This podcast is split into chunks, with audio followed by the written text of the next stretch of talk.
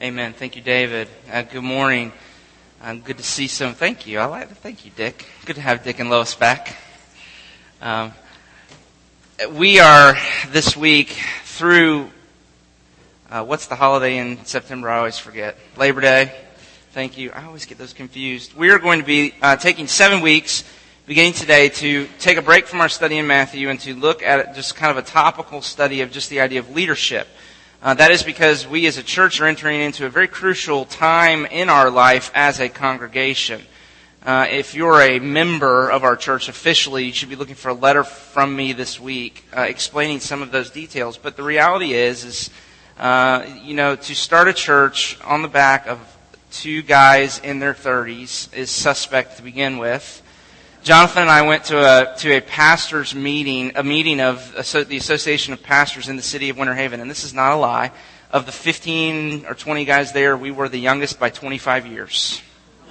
That's the truth. Uh, and so, you know, although we may be the official kind of, these guys are the leaders, which scares me to death, there are a lot of people who function in leadership roles in our church. And we feel like it's time for us to formalize uh, the reality of those other those other people who are leading in some capacity, and to move to a process what, which our denomination refers to as particularization, where we find men who can serve as elders and deacons in our church to lead us in the aspects of ministry, both in word and deed ministry in the church. And so we are going to begin today seven weeks talking about that, which will lead to nomination of those men sometime in the fall, and then training them and so forth. So I'm very excited. Uh, for what's going to be happening in the church over the next year or so and wanted to make you aware of that. This morning, we've got to just start to begin to envision uh, what leadership looks like in the church. And that's my job this morning. And I, I feel the weight of it because, in very real ways, we are people who are very suspect of leadership. We've only experienced leadership to be um, selfish and using the, its power and authority and influence for its own ends and not for the good of the people that it leads. And so I've got a lot of work to do this morning just to kind of give us a vision for what leadership might look like in the church and among God's people. So I want to do that by, we're going to do a weird thing. I'm going to, really this is two sermons. This is always dangerous when the pastor says this. There's really two sermons this morning. We're going to try to make it one. Okay? So there, and there are only two points to the sermon and not three, but don't think that means it's going to be any shorter than it would be otherwise, because unfortunately that's not the case. But what we want to do is we want to look at the book of Judges, and I'm going to try to talk for the first part of the sermon on uh, just on the, the book of Judges as a whole. So a sermon on the entire book of Judges and kind of what the book of Judges is there for, and then bring it into to apply some of the things we learned there from what the New Testament has to say. And so you'll see it's kind of a, a mixed match of passages of scripture there in your worship folder. But try to follow along with me as we read from Judges chapter 2 and then the very end, the last two verses of the book. And then we'll come to 1 Thessalonians and Hebrews 13 just to kind of apply this in the New Testament, okay? So let's begin the scripture reading this morning from Judges chapter 2. When Joshua dismissed the people, the people of Israel went each to his inheritance to take possession of the land. And the people served the Lord all the days of Joshua and all the days of the elders who outlived Joshua, who had seen all the great work that the Lord had done in Israel. And Joshua the son of Nun, the servant of the Lord, died at the age of 110 years. And they buried him within the boundaries of his inheritance in Timnath Heres, in the hill country of Ephraim, north of the mountains of Gaash. And all of that generation also were gathered to their fathers. Now listen to this phrase. And there arose another generation after them who did not know the Lord or the work he had done for Israel. And all the, all the people of Israel did what was evil in the sight of the Lord and served the Baals. And they abandoned the Lord, the God of their fathers, who had brought them out of the land of Egypt. They went after other gods from among the gods of the peoples who were around them and bowed down to them. And they provoked the Lord to anger. They abandoned the Lord and served the Baals and the Asherah. So the anger of the Lord was kindled against Israel, and he gave them over to plunderers who plundered them, and he sold them into the hands of their surrounding enemies, so that they could no longer withstand their enemies. Whenever they marched out, the hand of the Lord was against them for harm, as the Lord had warned, and as the Lord had sworn to them, and they were in terrible distress. Now look at the last two verses of the book of Judges. This is how the book ends. And the people of Israel departed from there at that time every man to his tribe and family, and they went out from there, every man to his inheritance. Now, here's the phrase that we're going to land on. In those days, there was no king in Israel, and everyone did what was right in his own eyes. Now, come with me to the New Testament from 1 Thessalonians 5. As we, as we look at just a couple passages about leadership in the New Testament. We ask you, brothers, to respect those who labor among you and are over you in the Lord and admonish you, and to esteem them very highly in love because of their work. And then from Hebrews 13. Remember your leaders, those who spoke to you the word of God. Consider the outcome of their way of life and imitate their faith. Jesus Christ is the same yesterday, today, and forever. Do not be led away by diverse and strange teachings, for it is good for the heart to be strengthened by grace, not by foods which you have not benefited which have not benefited those devoted to them. Obey your leaders and submit to them, for they are keeping watch over your souls as those who will have to give an account. Let them do this with joy and not with groaning, for that would be of no advantage to you. This is God's Word. Okay, now, I, am assuming a lot of us are, are unfamiliar with uh, the book of Judges in the Old Testament. So I need to give some background to help you understand. But what I want you to see is we're going to land on this phrase in verse 25 of Judges 21. In those days, there was no king in Israel, and everyone did what was right in his own eyes. The story of Israel, we've been reading in community Bible reading through the king, through 1st and 2nd Kings and now 1st and 2nd Chronicles.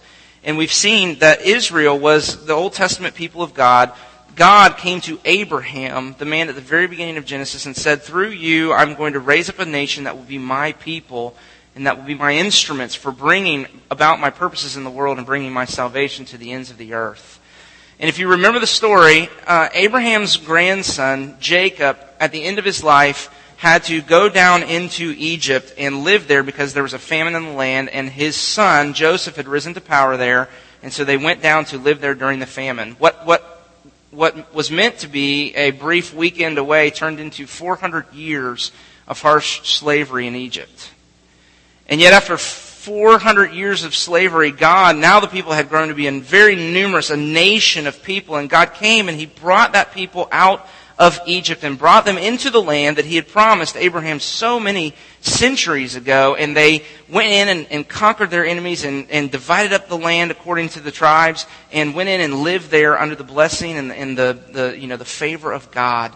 And then kings arose and all of this institutionalism began to happen and the, the people grew in number and they grew, uh, their kingdom grew and they grew in favor with the Lord and, and they reached a high point, but eventually what happened is they, they, you know, their sin found them out and their kings led them astray and their leadership let them down and eventually God had to come and do what He promised to do if they disobeyed Him and that was this land that He'd brought them into. They had forfeited their right to be there and so He took them back out.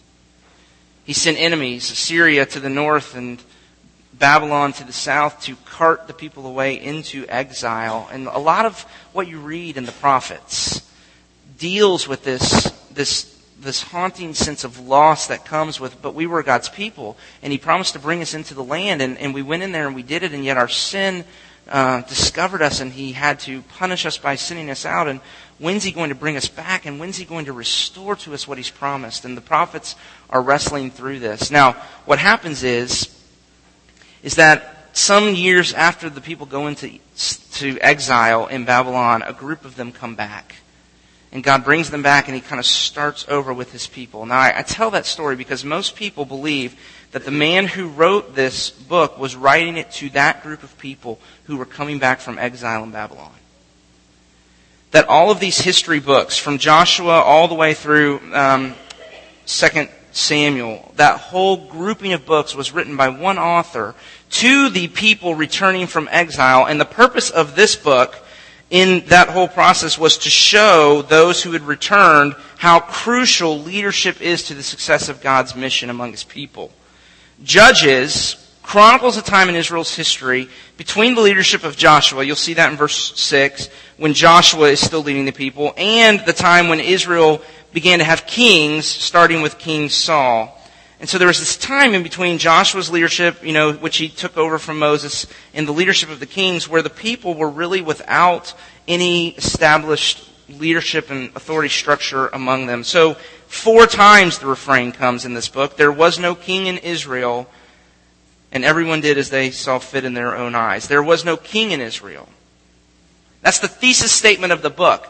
It's written to show the people why they needed a king, why they need leadership. Moses has led the people out of Egypt. Under his leadership, they've survived 40 years of testing in the wilderness. uh, and come to the edge of the land that God had promised Abraham. Then the leadership passed from Moses to Joshua, and Joshua led, Joshua led them in, and they defeated their enemies and had great success. But then there was a time between Joshua and the time of the kings where Israel just languished. There was no king in Israel, no leadership, no established authority. And you see what happens in this passage as we read Joshua died, and all that generation of leaders died with him. And do you see there in verse 10, I mean, it's just this stark phrase there arose after them a generation who did not know the Lord or the things that he had done. And what begins to happen in the book of Judges, if you read it, is there's this downward spiral that begins to happen where the people are given over to idolatry.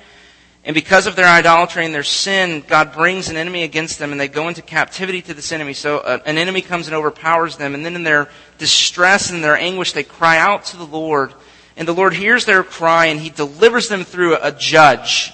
And these guys are like Samson or Deborah or um, Gideon or some of these figures you might know in the Old Testament. And so God delivers them, and then things go really well for about 10 or 15 or 20 years, and then guess what? They go back to their idolatry. God again delivers them into the hands of an enemy.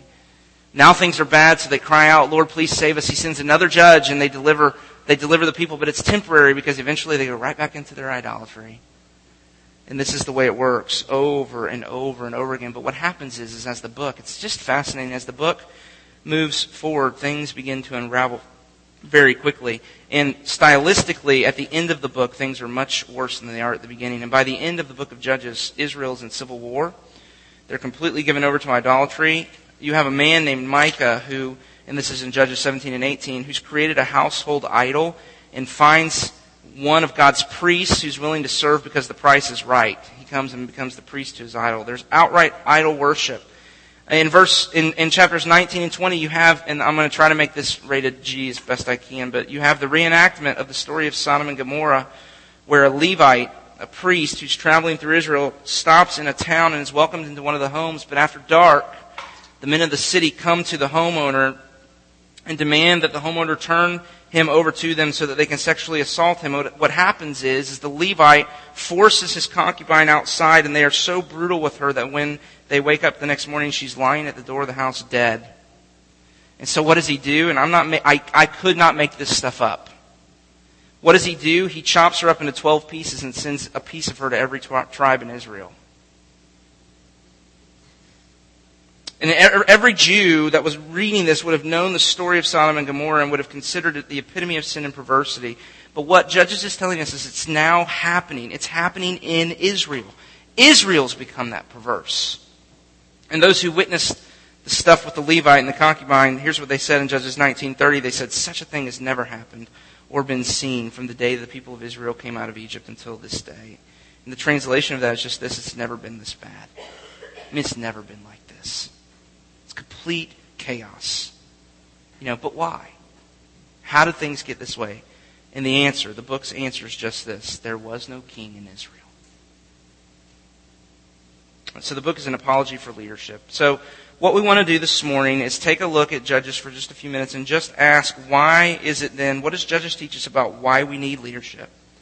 And if Judges teaches us something about why we need it, then how does the New Testament these passages in the New Testament show us how we can redeem it. So why do we need it and how can we redeem it or how does the gospel you know empower us to redeem it? But let's just begin then a, a little bit more about this idea of why we need leadership, okay?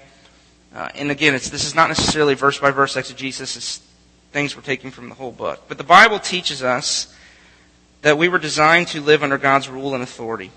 And that all of the trouble in the world is the result of man trying to wrest control from, away from God and to rule in his place. That's Genesis 1 through 3, right? All of the rest of the Bible is built on those chapters of the Bible. And undeniably, the Bible says that leadership is a good and necessary thing, and that living in submission to the authority of leadership is the godly response. And the reason for this is that all human leadership structures are seen as an extension of God's rule and authority. So, for example, in Romans 13, Paul tells the church that they are to submit to the governing authorities, to the government of the day. And then he gives his reason in verse 2 of Romans 13 For there is no authority except from God, and those that exist have been instituted by him.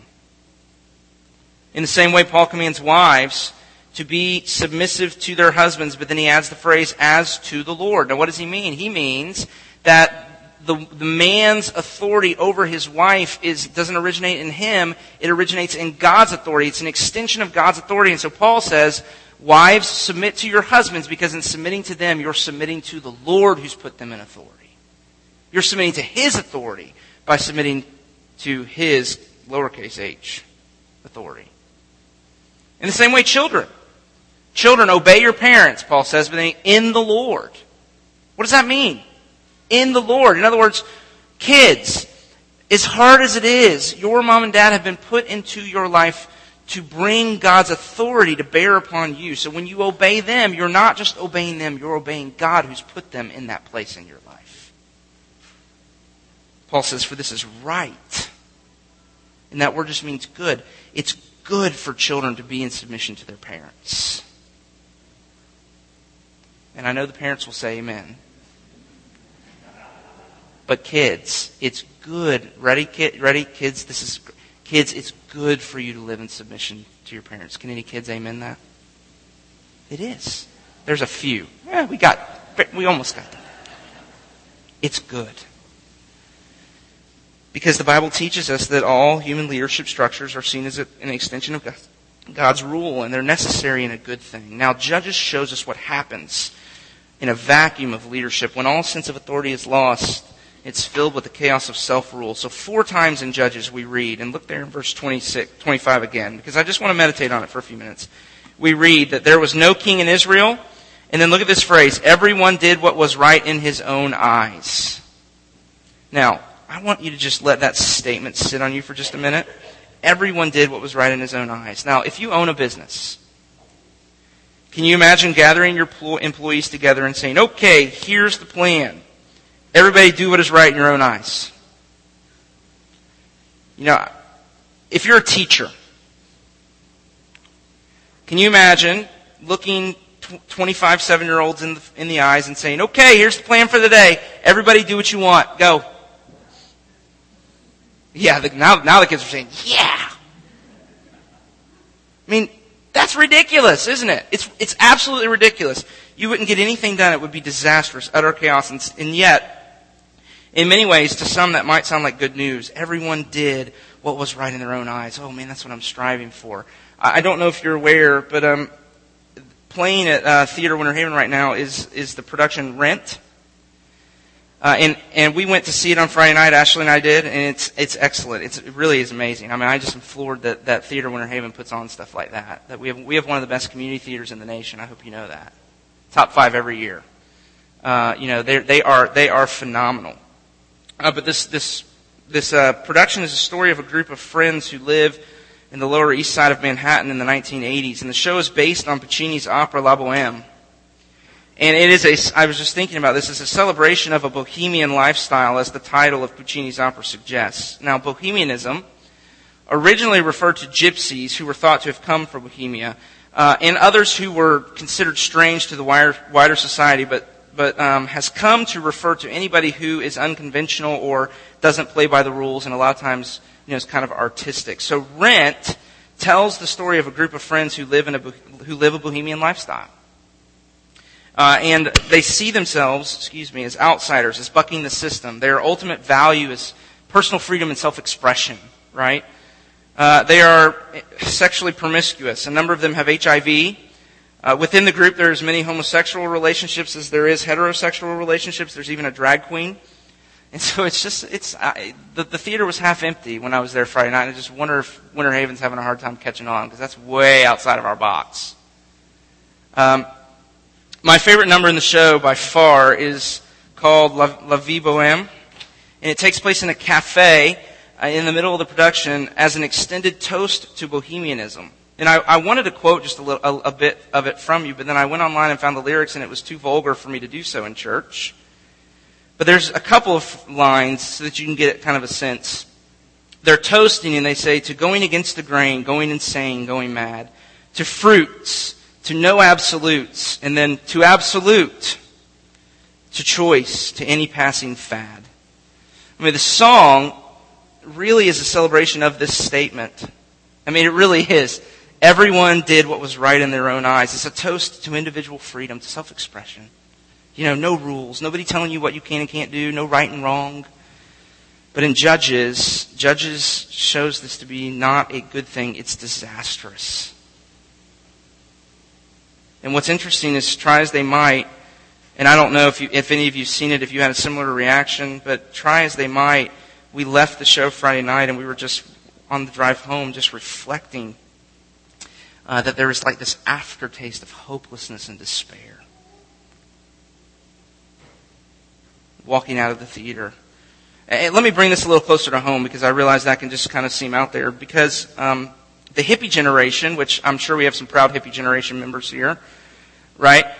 Which was before my time, or right about at my time, but became the grunge, you know, thing when I was in high school, which has continued to take different shape from generation to generation all of this is really a product of our cultural identity that we are a generation of people who for 2000, not 2000, 200 plus years have been bound together by the common idea and that is a refusal to be ruled. The United States of America was founded on the principle of self-rule. We believe in a government, and you can, you can probably say this with me, of the people, by the people, for the people.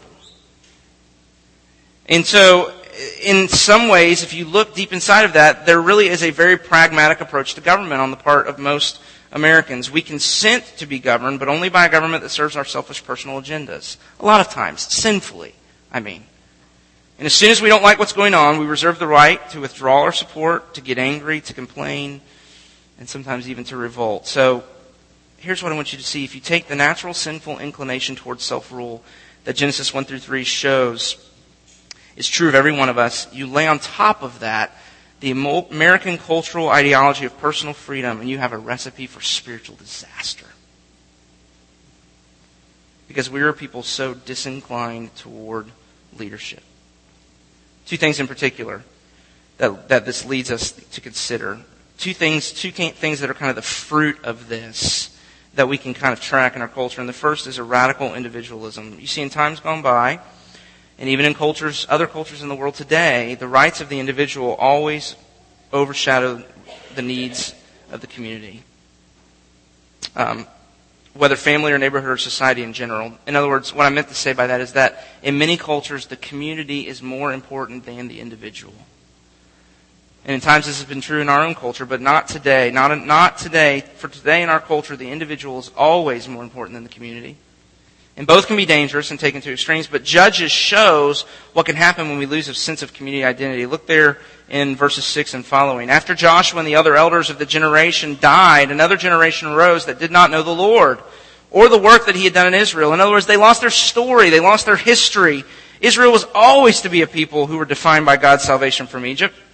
The Lord delivered them from Egypt and gave them the law to show them how to live as a redeemed people. And all of the authority structures in Israel were based on that salvation story. And when they lost their story, they lost all sense of authority, of something bigger, of something that owned them, of something that called for heart, loyalty, and devotion and obedience. And in the absence of all of that, the individual, the self, became the ultimate source of authority. Everybody did their own thing. That's what Judges says. And the more secular society becomes, the more individualistic it becomes because there's no transcendent story. And then this leads, secondly, to moral relativism. If you look at that phrase one more time, when Judges says that everyone did what, what, seemed right in their own eyes, the word literally means straight. They did what was convenient or good. In other words, without any higher authority other than the individual, the process of deciding right and wrong and good and bad is relativized. Until there is no more right and wrong, there is no more good and bad, there's only what's right and wrong for me. And that's exactly where we are as a culture. What is wrong for you might be right for me. What's right for you might be wrong for me. We believe that. And the verdict of the book of Judges is that this leads to disaster and ultimately to judgment. If you live this way, it will destroy you. I mean, that's what destroys families and marriages and churches. Kids, if, if you disregard the authority of your parents, you're putting yourself in danger. I hope you know that. And so three warning signs as we just think about this for a minute. Three warning signs. I just wanted to throw these out there and then I, I hope we have a few minutes to get to these passages in the New Testament. Three warning signs for you to be able to track kind of where you are with what we're talking about. And the first one is just this. Warning sign number one is an elevated opinion of your, of your opinion. An elevated view of your opinion. I mean, how sure are you that you're right and how sure are you that everyone else is wrong? Are you suspicious of yourself at all? Do you act like you're the authority on every issue even if you have no idea what you're talking about? Anybody ever met somebody like that? You know, I even thought in a conversation, do you speak more than you listen? Warning sign number one. Warning sign number two. How do you treat those who have a different opinion than you do? How do you treat them? If you're a Republican, how do you treat Democrats? Sorry. I got a groan from the back of the congregation at that one. Whoa. You know, if you're a Democrat, how do you treat Republicans? If you're a Presbyterian, how do you treat Pentecostals? You know? Civility and disagreement is a sure sign of humility, but if we yell at one another and just get full of rage at those who differ differ from us, it's a sure sign something's wrong. I mean, warning sign three, and this is the biggie. Can you submit to people you disagree with?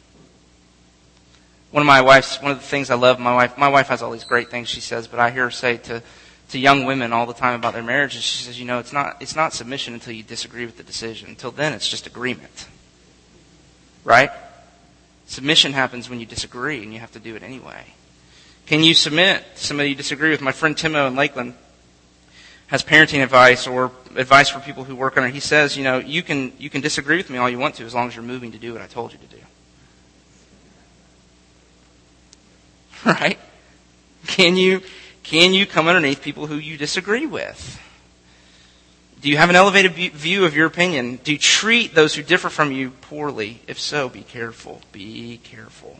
Now, see, can you see how uphill this is? We have an uphill battle dealing with this leadership stuff. Because if leadership is that important, if it really is that important to success in living faithfully as a follower of Jesus Christ, and if we are really inclined naturally to hate authority that much, then what in the world are we going to do? And if you look at these passages in the New Testament, I just wanted to to bring these in because I want you to see how leadership is just another way for the church to be a holy people that we can redeem. There's a sense in which the gospel make, can make us people who can redeem this idea of leadership in a culture that hates it. And so I just want to look at these couple, these couple verses for a minute and just walk through them and just kind of see, you know, what the scripture calls us to in regards to leadership. And this is, this, I don't know how to make this not sound like a self-advertisement. I promise it's not. Um, because I, I include myself in the one who needs to, to figure out how to follow more than I consider myself someone who's trying to lead. So just, just, let's just walk through this for a minute, okay? 1 Thessalonians 5.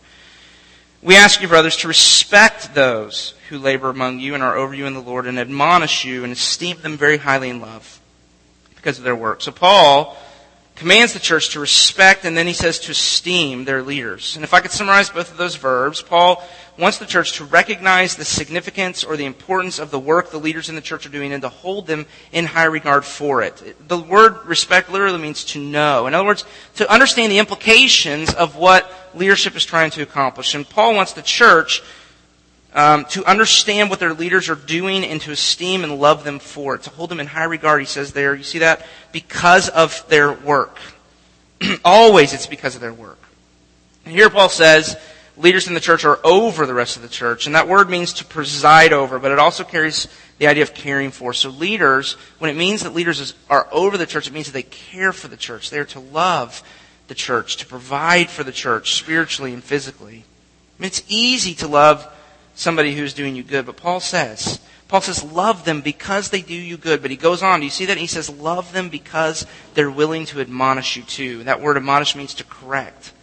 The church is meant to respect and esteem its leaders not only because they care for them, but also because they're willing to confront them and to correct them. And so we have to change our categories a little bit. Leaders are worthy of our esteem and our love because in caring for us and providing for us, they are loving us. But also they are worthy of our esteem and love and respect when they admonish us too, because in correcting and confronting us, they're loving us too. Paul, Hebrews 13 goes on. And in Hebrews 13, we're told that the church is to remember their leaders. And that word means to be mindful of them and their teaching. It's a present active verb, which means keep doing this over and over again. Keep this in your, continually keep them in mind. Keep going back to their teaching. Keep replaying their words in your heart and mind. And the reason the church is to do this is because they are charged, we read there, with speaking the words of God. In other words, there's an authority that is derived from their preaching ministry, from the task they've been given to open the scriptures and to bring God's words to God's people. And for that reason, Hebrews says, remember them. Hebrews goes on and tells the church to consider their leaders in verse 7. To watch them, in other words, to listen to them, to pay attention to how they live their lives so that, the writer goes on to say, so that they can imitate or literally mimic them. And I went into Jonathan's office and said, this is absolutely ridiculous that the leadership in the church is called to live such a life that it is worthy of the rest of the church considering and mimicking them. The church is to follow their leaders, to do the things they do, to love the things they love. And then finally, Hebrews tells the church, obey your leaders. Verse 17, and submit to them. Recognize their authority. Hebrews goes so far as to say, don't make it hard on them, don't burden them, make it a joy for them. And then we're told why. Hebrews 13:17 because they watch over souls as men who must give an account. Now we're going to come back to this idea in the coming weeks. However, I want to say to you that is truly frightening because what it means is that if you're a member of this church and if you've vowed to submit to the leadership of this church and the leadership has vowed to oversee and protect you, it means that we have an appointment with one another on the day of judgment. and that I will stand before the king of the earth one day and give an account of how well I executed my job.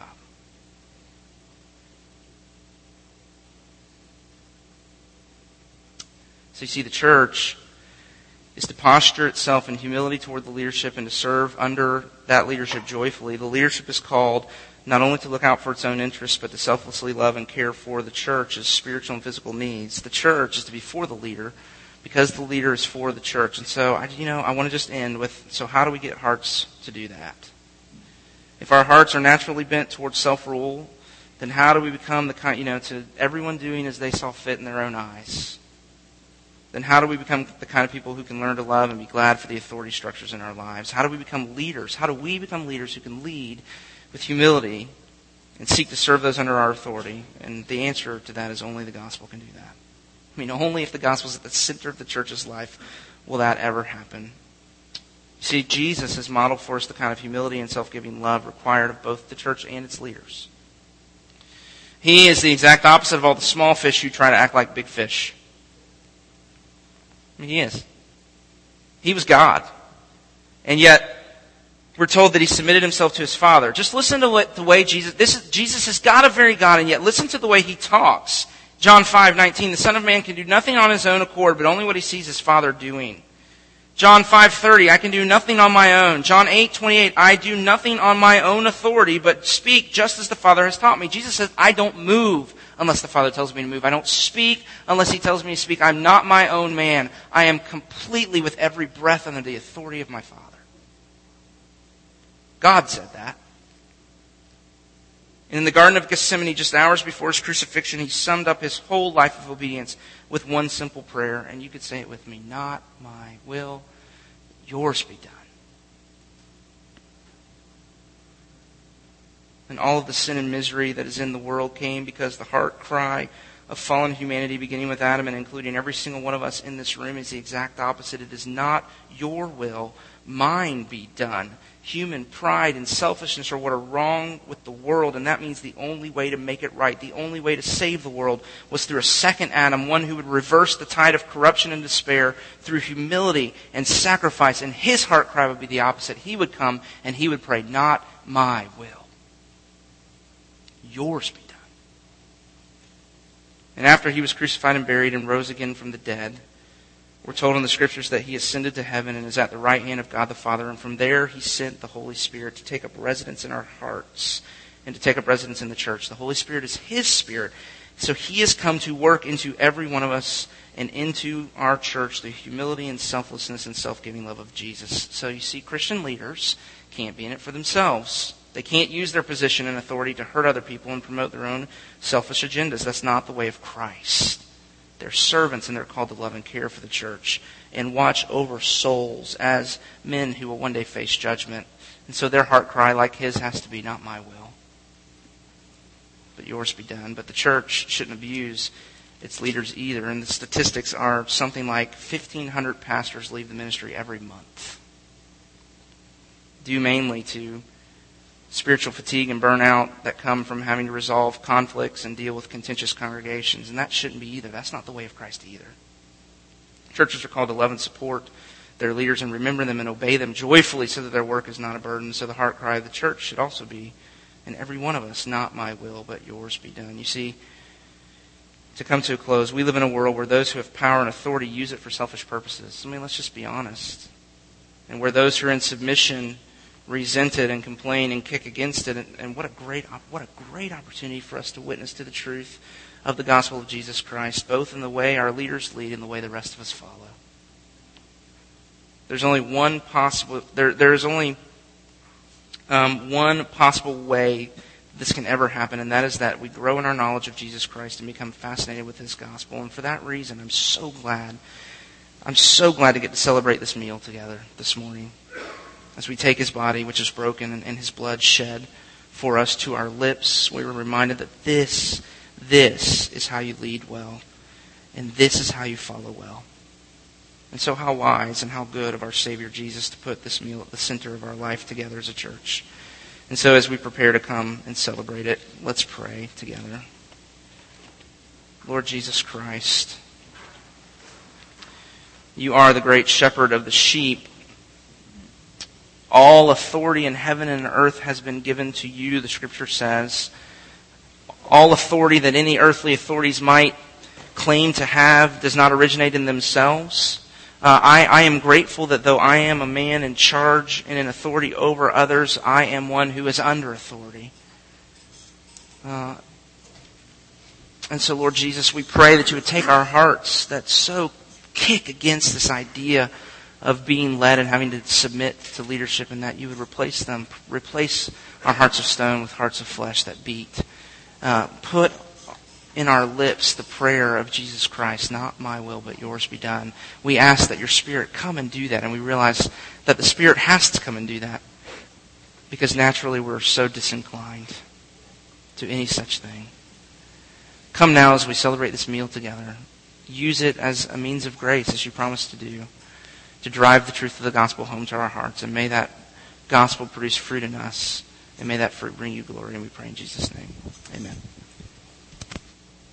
Amen. So, as you leave this place, no matter whether you go to lead, whether it be as a parent or as a husband or as a boss or in whatever capacity, or whether you go having to deal with uh, putting your heart underneath and being glad for the authority structures in your life and having to follow, uh, the place you go to be able to do that well as to the promise that's contained in this benediction of the heart of the one who possesses all authority in heaven and earth towards you. And so receive then the benediction, this being God's pronouncement of his love and his, and his um, delight in you. Uh, receive this. May the Lord bless you and keep you. May the Lord make his face shine upon you and be gracious to you. May the Lord turn his face towards you and give you his peace both now and forevermore. Amen. Go in his peace.